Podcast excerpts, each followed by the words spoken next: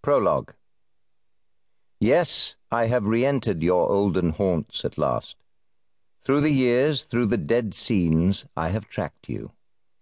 What have you now found to say of our past, scanned across the dark space wherein I have lacked you?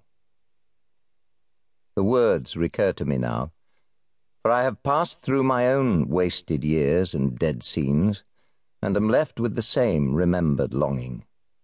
If you had told me, my elusive quarry, what to expect from a quest after your past, I would never have embarked upon it.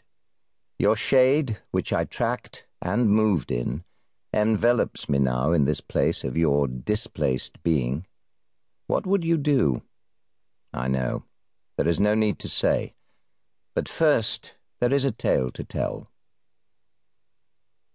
Chapter 1 the spring of 1977 found me, newly past 30, a bad case of wasted talent in a largely waste city, an unemployed, divorced ex schoolteacher of founded promise and dismal prospect.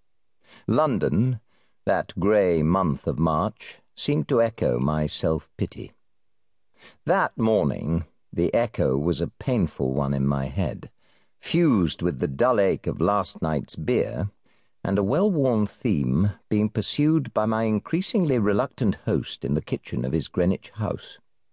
It was Saturday, so the throb of traffic from Maze Hill was muted, the light, too, decently suffused as it struck the table where I sat, sipping strong black coffee. Jerry sat opposite me, washed and shaved, dressed and clear headed. Just four things he was and I wasn't scanning the shares pages of the Financial Times. Millennium up again? he said. They would be, I replied.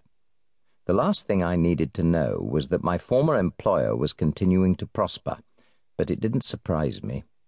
Millennium Properties had always been astute in their purchase and promotion of historic buildings, but their only concession to scholarship was to hire overqualified menials like me to fudge together their tour booklets. Millennium had given me the first half decent job I'd had since leaving teaching.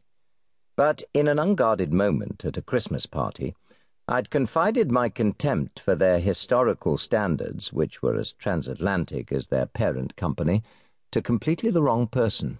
After that, it had just been a question of resigning before they could sack me. I'd been in debt even before that and the loss of a salary soon meant the flat in Richmond had to go.